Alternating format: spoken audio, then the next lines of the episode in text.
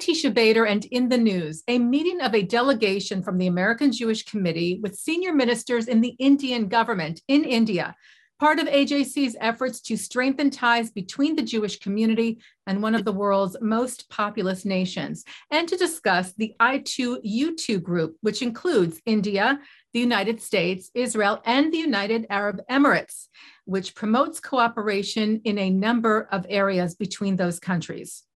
The delegation to India was led by CEO Ted Deutsch, along with Chief Policy and Public Affairs Officer Jason Isaacson, who joins us now from Dubai. Thank you so much, Jason, for being here. Thank you for having me, Tisha. And I know you've been traveling in the area for quite a while. You're in the Emirates right now. And of course, we've seen so much progress and advancement since the signing of the Abraham Accords uh, with the UAE just over two years ago various steps taken in cooperation with the Gulf region. How does India fit into that picture? Explain that a bit for us, just so we know what we're talking about. Well, it's very interesting. Of course, uh, India and Israel have had a very important relationship going back to the beginning of 1992, although there was a even before full diplomatic relations, there were years in which there was diplomatic contact, but at a lower level. And of course, there's been trade between India and Israel. Um, but but beginning in early 1992, full diplomatic relations, the relationship began to take off um, in a hugely significant way in, in many different sectors. Um, uh, agricultural exchange, diamonds, um, increasingly uh, technology and especially um, defense technology, uh, very desirable for India, um, to the point where today a very significant portion of Israel's export market um, in defense material uh, is directed at, at, at, India, but also educational exchange, also medical exchange. Uh, I think they're on track for something like today, five or seven billion dollars in annual trade. I'm trying to remember the numbers. This was a few days ago when I was discussing this with Indian officials. Um, but the sky's the limit. I mean, obviously, it's a huge market in India, 1.4 billion people. It is either now or within a couple of years will be the most populous nation on the planet. Um, eh, there's a lot that India wants from Israel and vice versa. There's also, as you know, India has been a great tourist destination for Israelis for a great many years. So, so that relationship is on a very solid footing and has been now for decades. Also, I should point out that India is a country with no history of anti-Semitism uh, and a country that has had a Jewish population microscopic in comparison to the size of the country, uh, the population of the country. But but for thousands of years, there have been Jews living in India side by side with their Hindu and Muslim neighbors. Um, the relationship between India and the Gulf countries um, has been very strong, obviously based on energy uh, to a great degree, but also from the Gulf perspective, um, a lot of their food comes from India. Um, and a lot of workers in these countries in the Arabian Gulf are from India. There are something like 3 million Indian nationals living in the country that I'm in right now, the UAE. So uh, a lot of dependency, interdependency, close relations, very important relationships on those two tracks India, Israel, India, Gulf, um, especially the UAE. You add the increasing role that the United States plays in the Indian strategic perspective um, and in economy and in security. Um, uh, I said strategic, but it's really a range of, of strategic issues. It's also a, a variety of technology transfers, um, medical technology, Indian computer experts who come to the United States and help drive some of our high tech uh, work in, in, in, our country, um, and doctors and nurses, and a great deal of exchange back and forth. So the India US relationship, the India Israel relationship, the India Gulf relationship, so natural that some brilliant eyed person would come up with the idea let's find a way to put all this together and find a way to have India play a role in which ha- a, a country that has increasing aspirations and and and really the necessity of playing a more kind of global role um, in a way that India didn't before when it was a leader of the non-aligned movement. India now is seeing itself as uh, a a world player in ways that hadn't existed so much in the past.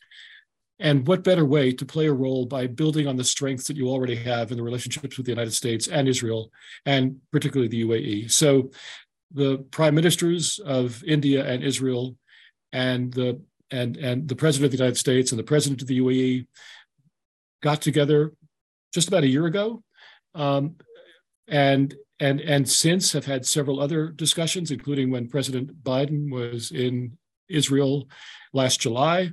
Um, he and Mohammed bin Zayed were on a Zoom call or whatever technology they used, a video platform, with President with the Prime Minister Modi of of, uh, of India, uh, and and with President at that point, uh, I'm sorry, Prime Minister Bennett at that point, um, and and began this process called I2U2, which will result in food security cooperation and energy cooperation, energy and water cooperation. There'll be a very large uh, hybrid uh, solar and wind farm that'll be paid for by the UAE in India um, using Israeli technology and also Emirati and, and, and Indian technology. Um, the United States is playing a significant role as well. And, and there's a, a, big focus, as I said, on food security, which is very important to the Gulf, especially having learned their lesson from the pandemic and, of course, the impact of the Ukraine war on, on how fragile some of these food security supply chains are. So uh, that those working groups are, are, are moving forward. And what I've been discussing, what AJC, Ted Deutsch, and other and, and, and our leading our delegation were discussing when we were in India was how do you build on the I2U2 process? Um, what are the other avenues that are open to India to, to play an even broader, deeper role in cementing the Abraham Accords progress? Um, and other aspects of India, Israel, and India US relations. And I should say, if you'll allow me to continue this monologue another few seconds, um, AJC has a very long commitment to and a great deal of engagement in in in developing closer and closer relations between our community and the Indian American community. There are some four million Indian Americans. They're natural allies of, of, of our community on a range of issues. Um, and having their support as well for the work that we do with India, the work that we do with Israel has been so important. Fighting anti-Semitism, fighting discrimination against against Hindus, against Indian Americans as well, um, working together on on on a whole host of political issues as well, but but very definitely building support for these emerging extremely important relationships between India and Israel, India and the Gulf countries that are part of the Abraham Accords process, and of course, India and the United States.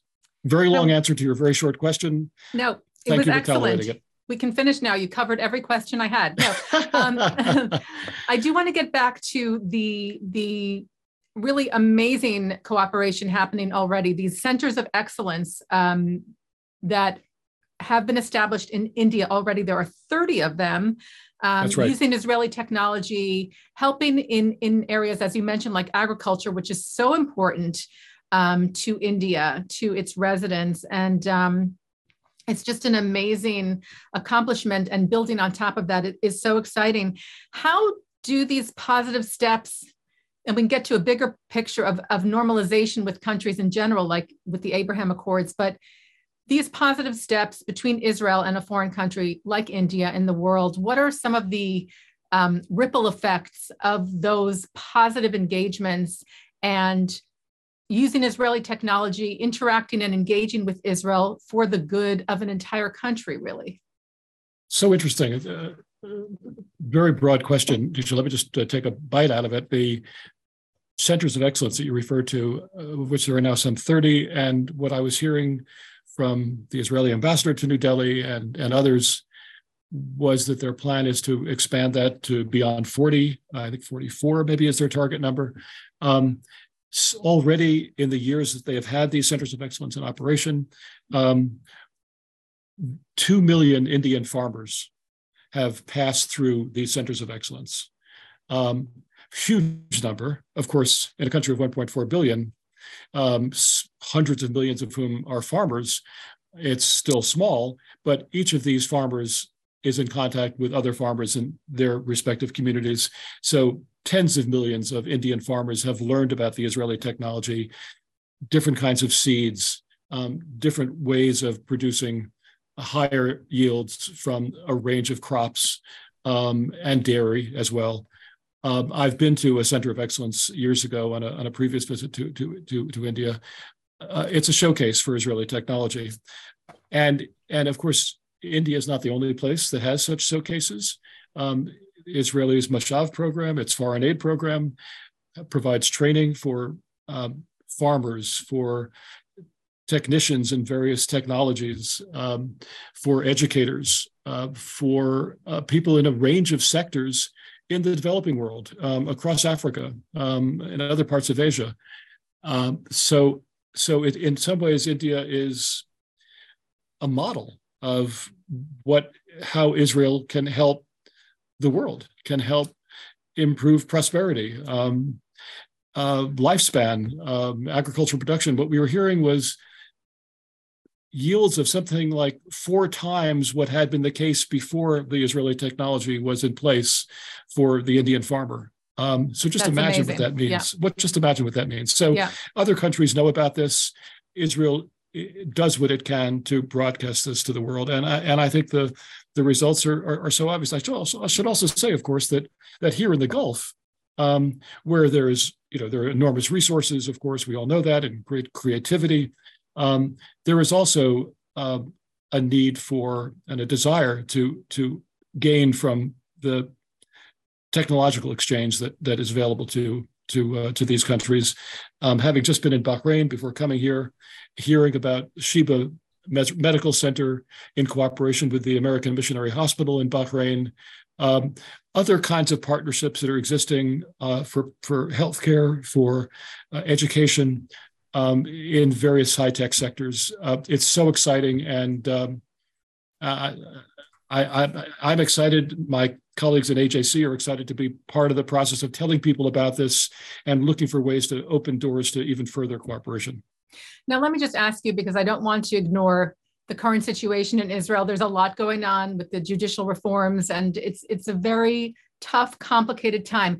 When you're meeting with ministers, high ministers in a country like India, for example, do those issues come up? Is the focus more on what can we do together, or do they ever voice concern about things happening in Israel, for example? Look, it's a obviously a very sensitive question and and a difficult one to wrestle with. Um, people see the news; they see that there are demonstrations in the streets. A significant number of Israelis who are expressing opposition to a government policy.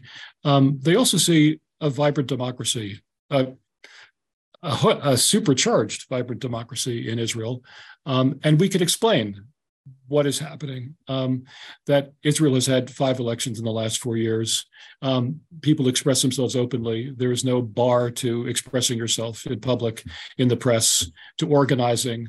Um, it's a, uh, a democratic spirit, unlike most other countries, certainly most many of the countries that I travel to. Um, and, and, so I think people understand that it's messy. Um, and and fractious and divisive. We have divisiveness and polarization in our own country, as you know very well. Um, so I feel very comfortable saying that Israel will sort it, will sort this out. Um, there are moves afoot, as you very well know, to come to a compromise position on the judicial reform, judicial overhaul. Um, not exactly clear at this point where that's going to play out, but we know that that there are many forces, um, many activists, left, right, and center in Israel, who want to find a way to to bridge these gaps. Um, and and and it is democracy at work, and we will see where it all leads. But I'm I, am not worried about that. The, what I hear more. Uh, at least in the couple of days that I've now been in the Gulf, I'll, I'll hear more. I think over the next day or two, um, is concerns also about some of the Israeli Palestinian issues that are on the table that are being discussed. Um, you'll recall in 2020 when the UAE announced that it was going to open normal relations, establish normal relations with the state of Israel. It, was just before that announcement that the ambassador of the UAE to the United States had a, a, an opinion column that appeared in an Israeli newspaper in which he talked about taking annexation off the table as a condition for the UAE establishing full relations with Israel. if what is now being discussed in Israel is sort of de facto annexation, um, it will have an impact on the feelings of of, uh, of, of the people in the Gulf who have signed up for a very different kind of a policy. Um, on the other hand, it's very clear that from the perspective of the UAE and Bahrain, um, there is so much to be gained by the relationship with Israel. The strategic cooperation is immensely important to these countries. The common threat posed by Iran, but also the technology exchange that's taking place, the investments that are taking place, which are taking off like a rocket, um, especially in the UAE. But increasingly, I think we'll see a, more attention being focused on Bahrain as well. Um, not to mention the defense MOU between Israel and Morocco, the longstanding relationship between the Moroccan people, be- between Moroccans in Israel, Moroccan Jews of Moroccan ancestry in Israel, and the, the Kingdom of Morocco, um, but also trade that's picking up and a huge amount of tourism. These countries have a lot that they can do together. They recognize this. Um, they're finding ways to kind of grapple with the inherent difficulty of working with a fractious democracy, but they know that the strategic objectives that brought them to the table in the first place have not changed. Um, and and they are counting on the fact that the Israeli people and and frankly the Jewish people writ large who have a stake in the success of, of these normalization agreements um, will always be there and will always want to work closely, cooperatively, collaboratively with these countries. That's what AJC has been about for decades of trying to engage these countries and open doors and open minds to the possibility of engaging Israel and engaging the Jewish people more openly. Uh, we'll continue to do that, and I'm expecting that the governments in this part of the world will continue to do so as well. I would love to hear what you are doing uh, in Dubai and um, something having to do with the Abrahamic House, which we just had Rabbi Elie Abadie on uh, just about a week ago to talk about. So, ah, just give us an idea great. of what what you'll be taking part in. Sure. So, um, I'm going to be at the Abrahamic family in the Moses Ben Maimon Synagogue uh, with Rabbi David Rosen, who's uh, AJC's International Interreligious Affairs Director based in Jerusalem um, he and I together will have a discussion in the synagogue in the sanctuary um, on the Abrahamic Family House compound of the history of the Jewish community in this country. Um, for decades of traveling to the UAE, um, I, I, was here when the community was just starting to come together, and and and AJC played a role in kind of connecting um, disparate Jews who found themselves in a country in which one could not speak openly about being Jewish. Um, you certainly couldn't speak about Israel uh, in any kind of open way. Um, and helping to put people together, connect people together. Um, from that point, 25 or so years ago, the community grew and grew and grew to the point where in 2018, 2019, it kind of burst into the public view.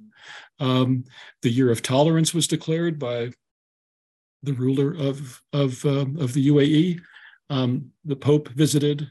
Uh, the Grand Imam of Al Azhar University of Al Azhar in, in Cairo visited. Um, there was a launch of a, a whole initiative to encourage interreligious understanding, uh, and the UAE played a, a, very significant role in that. Out of which grew the decision to create the Abrahamic Family House. So I'll be at the Abrahamic Family House with uh, my AJC colleagues, uh, Rabbi Rosen, but also Ambassador Marc Sievers, who was the AJC Abu Dhabi director. We have an office here uh, since 2021. Um, and, and we're going to have a discussion with an audience in the sanctuary of the Moses Ben Maimon Synagogue about the role of Jews in this country, the history of the Jews in this country, and our perspective the Jewish people's perspective on what what will happen moving forward with this significant commitment of um, uh, of the government of the UAE to interreligious understanding and cooperation, as expressed by this majestic complex, the Abrahamic Family House, a synagogue and a mosque and a church on a on a campus in Abu Dhabi, um, the first synagogue built in the Gulf in almost a century. Um, it's it is a mind blowing initiative that has been undertaken by by the leadership of the UAE. AJC has been supporting this and has been celebrating this, and I am excited to be part of that celebration. Thank you so much, Jason. Jason Isaacson is Chief Policy and Public Affairs Officer of the American Jewish Committee, and we, we thank him for the work he does and that the AJC does every day and uh, appreciate his time. Thank you so much, Jason. Good being with you, Tisha. Thank you. With you as well. And thank you, as always, to our Director, Sloan Copeland, Managing Director, Dara Golub, Transmissions Manager, John McDevitt, Technical Manager, Michael Paley, Producer, Carol Lilienthal, and thank you for watching In the News.